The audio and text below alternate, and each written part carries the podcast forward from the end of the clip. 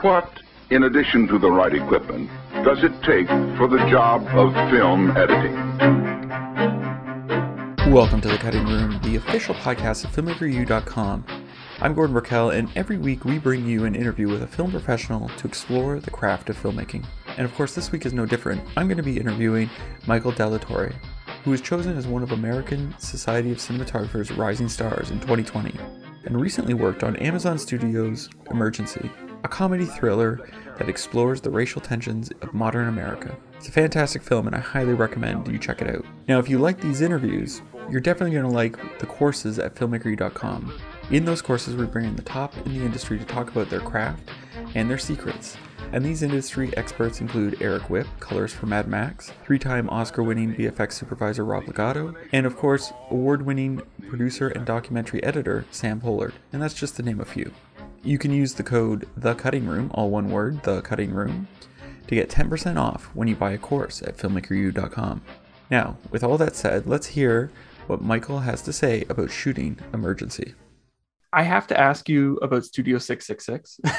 um, sure. I guess I guess my first question is it seems like they don't make these types of films anymore. So if you think about like Rock and Roll High School, you think about um, Into the Never by Metallica, like mm-hmm. they don't make rock band movies. So how did this get made if it, like studios aren't pushing for that? Uh, well, I mean, it got made because uh, Dave Grohl is just, you know, he's his own, he's his own powerhouse. He makes his, he makes, you know, he gets this idea and he goes for it and he goes 100%. Um, and so he's got the producers that have worked with him on the documentaries and everything. And so the band funded it themselves, um, which actually made it kind of interesting because we didn't have like a studio or like, you know, like a production company that was like what you would normally go through. And so there were a lot of times where we were like, on a normal production, we would say, okay, we want to do this thing. And then we have to like work it up the chain. Um, this was just kind of like, all right, well, we're going to cut someone's head off with a cymbal or whatever. And they're like, okay, you know, so it was, it was actually pretty freeing, um, to do that. Um, but you know, um, it, it all goes down to, to Dave and the band being like, just, you know, down to like do it and and and have faith in that we were going to help them put it, put something really cool together. Now there was a lot of special effects, but were there a lot of? It felt more like I don't want to say a grindhouse, but mm-hmm. like was there a lot of practical effects on set, and how did you work with that? Yeah, it was mostly practical effects. Um, BJ McDonnell, our director, um, is a big fan of like kind of you know the vintage horror stuff and and, and being doing practicals as much as we can and uh, also like Dave Grohl also just very much liked all that kind of stuff. We had Tony Gardner, who was our, um, you know, prosthetics and, and, and special effects like um, person that, that just made amazing um, prosthetics and things like that. Um, and um, we we thought it just would be a lot funner. It's also a lot. It, it's also technically easier, and, and it, and it and it plays back to like the look of those kind of films, you know, and the feel of those films where it's just kind of we knew what we were making. It was something that was going to be fun and not we weren't, you know, like like campy and and and and had interesting moments and and that really sold that to us. Um, you know, there are some visual effects when stuff happens um, to, to like paint people out, like when um, you know, spoiler alert, uh, when um, Will Forte uh, gets his head chopped off, there's like four people surrounding him. Yeah. Or surrounding that that that that animatronic that it's working all the different things. So they were painted out in the in the thing as long as they weren't within the area. Um, so it was a little bit of there was there was the effects that needed to be done, additional smoke on on on the old band that was haunting the house and things like that. But you know, the practical stuff was really pretty awesome and, and it looked great just, just, just on its own. Now, apparently Dave Grohl came up with this idea when he, they were recording at the, at a house that was haunted. Did you guys shoot in the same house or was it a set that you guys built? Yeah, no, actually I met BJ um, at that house. Like we, like he, like when my agent set up the meeting, I went to go meet him, and they were the band was still there, and they were just wrapping up the album. So they they did their album there mm-hmm. at that house, and um, and uh, as we were walking around, and he was like, "This is where this is gonna happen, and this is where this is gonna happen." Um, it was kind of cool. Like they, they were starting to move their stuff out, and and the next week we were gonna move our stuff in. Um, so, you know, it's just kind of those things that like Dave comes up with something and he just, you know, it gets going. Um, and yeah, it was that actual house that we that they recorded their album in. So it was it was a little meta, I guess. well, did you did you experience any uh, any hauntings while you were there? No, not really. Um, I don't think so. I mean, it, it, definitely was an older home and it had some creepy feels to it. Um, I think it's actually since been demolished and like being, you know, there's a new house being built on it. Um, but no, it was a. Uh, I never found anything there. In Brightburn House, there was some stuff, mm-hmm. but um, because that house was from um, pre-Civil War. Oh wow. Um, there's like a cemetery off to the side and stuff like that, but um, they were always like, "Don't go to the basement," and we're like, "Okay." Not going to the basement. Don't have to tell me. I yeah, I had a friend who had like a 180 year old farm, and it was just the basement was the creepiest place you could go. Like the walls were yeah. dirt because they just dug down. It was just, right. Like yeah, I'm good. Don't have to go get it. He's like, do you want to go get a beer from the basement? I'm good.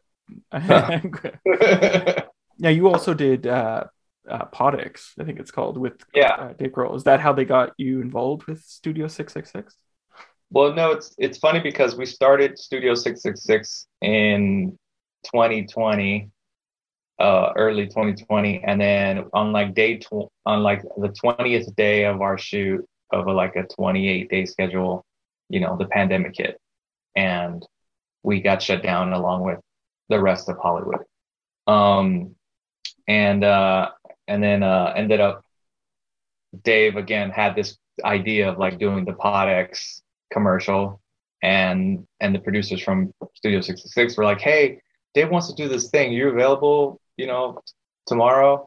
I was like, sure. And we ended up just like, you know, doing it two days later, talking about it, and then shooting it two days later. And and that came out before 666 just because of um they wanted to do it theatrical, so they were trying to push yeah push that uh, as far as far along as they could so they could try to get people into you know into theaters to actually see it. And I and I guess all the effects and topics were practical, like when he eats the sandwich. And oh yeah, yeah, that was he, spit out a few. He almost snorted some, you know, some yeah. real coffee, which is kind of funny. Yeah, he's he's a trip. He, he it's very interesting that he's just kind of like, oh wait, we should do this. Let's do this, and you know, it's just kind of a it's good times. Now I want to jump to emergency, which you you've done, and how did you get involved with this film? And and what was your sort of process on getting on the same page as the director in terms of the look? Sure. Well um i actually have known Carey williams for since like 2003 i want to say. Um so we've been we've been shooting music videos together. We've done i don't know how many. Um dozens of music videos uh, it's probably in like 60 or 70 music videos together and um, short films and things like that. So we have a, a, really good rapport, We become very good friends along the way. Um, and um, so it was kind of already, uh, there was already kind of this, this, this connection we had both uh, uh, our, our visual storytelling and understanding of like um, our styles and stuff. Um, and so they ended up it was what it was was a project through project a thing called project involve um, through film independent.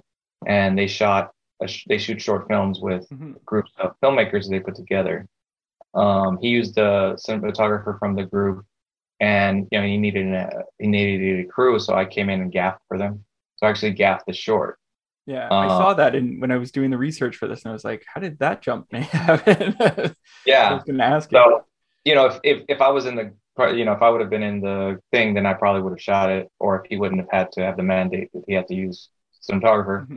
But it was cool. It was actually kind of fun to gaff something because I hadn't gaffed something in a while, and it was really nice to like not be like, like like to be able to separate yourself from from all the all the problem solving that happens as the cinematographer uh, and then you know what ended up happening is the pandemic and then um, the dp jomo who you know basically he he he was it was kind of like a sad thing that he was going to shoot shoot the feature mm-hmm. um, became uh, unavailable because he just all his projects kind of pushed pushed around so much and and everything got messed up.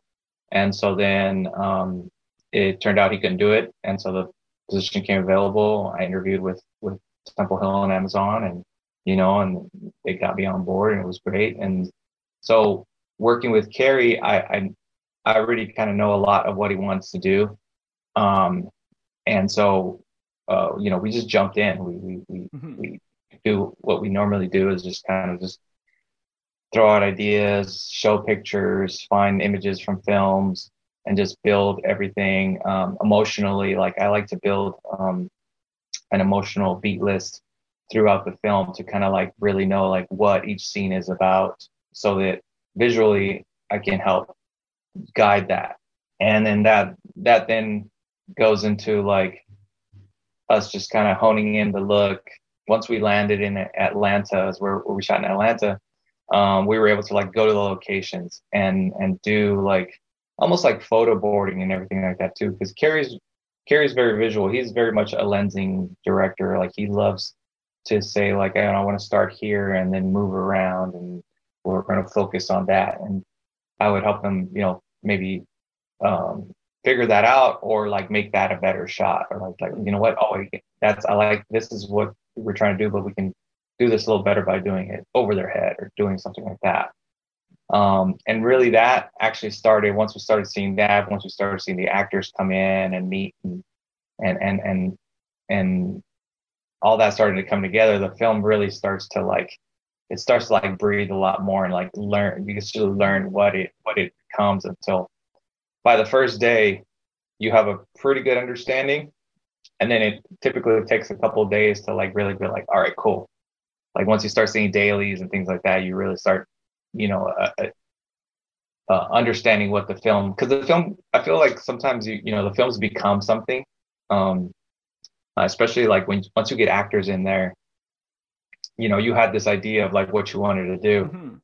and then they do something different you're like that's pretty great all right i need now now i need to do something to to also elevate this or express what they're doing better than what i had thought because this just this just kind of you know it's it's the whole like i don't know if you, you musician or but like if you play with other musicians or even like sports like when you play with someone who's better than you like it it makes you better mm-hmm. um, a very similar thing where it's like it's like and once you, want to elevate that that sense so and Carey very much wanted a lot of that um, and which made it which made it challenging and I, and I love you know that's what that's what makes it you know so much fun um, and, and interesting you know?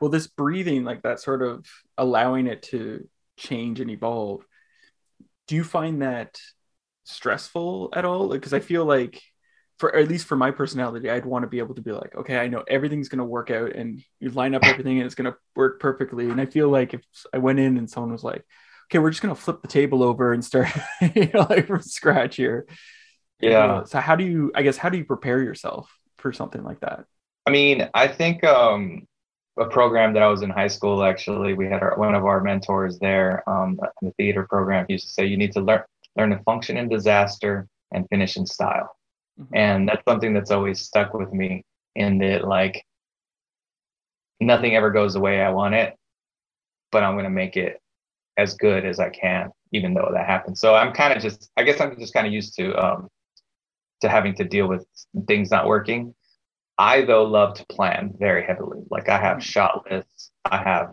overheads, I have um, you know, any kind of if we have storyboards, I, I have like all this like stuff, mostly because um I can I can de- I can I can either modify or deviate from those once I have a plan. But also like when you're in a production that's like this this uh, this scale or even you know or even smaller is worse because basically like oh i need a techno crane today well, that's a lot of money. And if I don't make sure, it, oh, if I forgot to tell them it's today and we don't have a techno crane, now I can't do the things that we tried to do. Um, so it's just it's just very much having that plan, and then also having that structure, so you know, like, you know, these the scene, it, what does the scene entail, and then now you know, like I said, like oh now the actor comes in and does something different. You have an I you have that core idea, and you can kind of uh, just realign it to what's happening or, or, or, or bring it together so that it, it really works as opposed to like just wing like I don't like winging it. I mean, I'll do that occasionally on on something, but but not as not as like especially when I work with people like like you know Carey or Dave Yarovesky, they have a certain vision, and it, unless that is part of their vision, I don't like to to to, to do something different from that. Now you, yeah. you referred to them as a surprise. So like was there what was the surprise that happened in emergency that you're like you were able to adjust with and you're really proud with the changes that that came out? Is there a particular scene or moment? I think the biggest surprise, which you know shouldn't be a surprise for me, was how good the actors were and their chemistry. They were so good that like I knew what I wanted to do going in, but then because they were so good, they made me want to like do an additional thing where like normally like you're doing a landing setup or something you're like oh this is what we're to do and then we're to hear cool. Okay that's great. And you would kind of go on from there and you'd say all right let's shoot. Uh, it would stop me and i would say like no no they're giving more so what else can i do more to then to then add to this you know? Um and they did that constantly.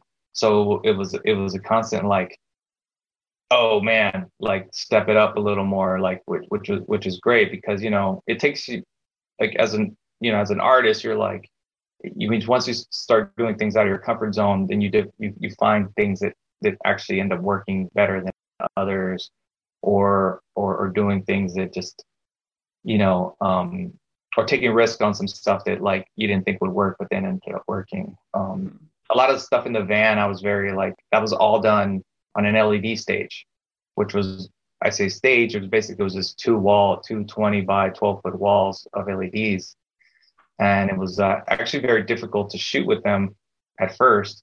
Found ways of making it making it work so that I think it sells pretty well on the um, in the film that you know we're not on on the actual street when when they're in interiors. So the LED walls are so new, this virtual production stuff. So what were the challenges that you're you said it was pretty difficult but like yeah. what did you learn from that that others can can learn from a big thing i learned is like the wall was too small and so we had a we had a van right and the van windows are t- actually much bigger than normal car windows so like you're looking at a window that's you know a, third bigger than other windows plus you have all these giant windows right so what was happening is we were running out of set behind them right? So yeah. like, okay, well, that's where the wall ends.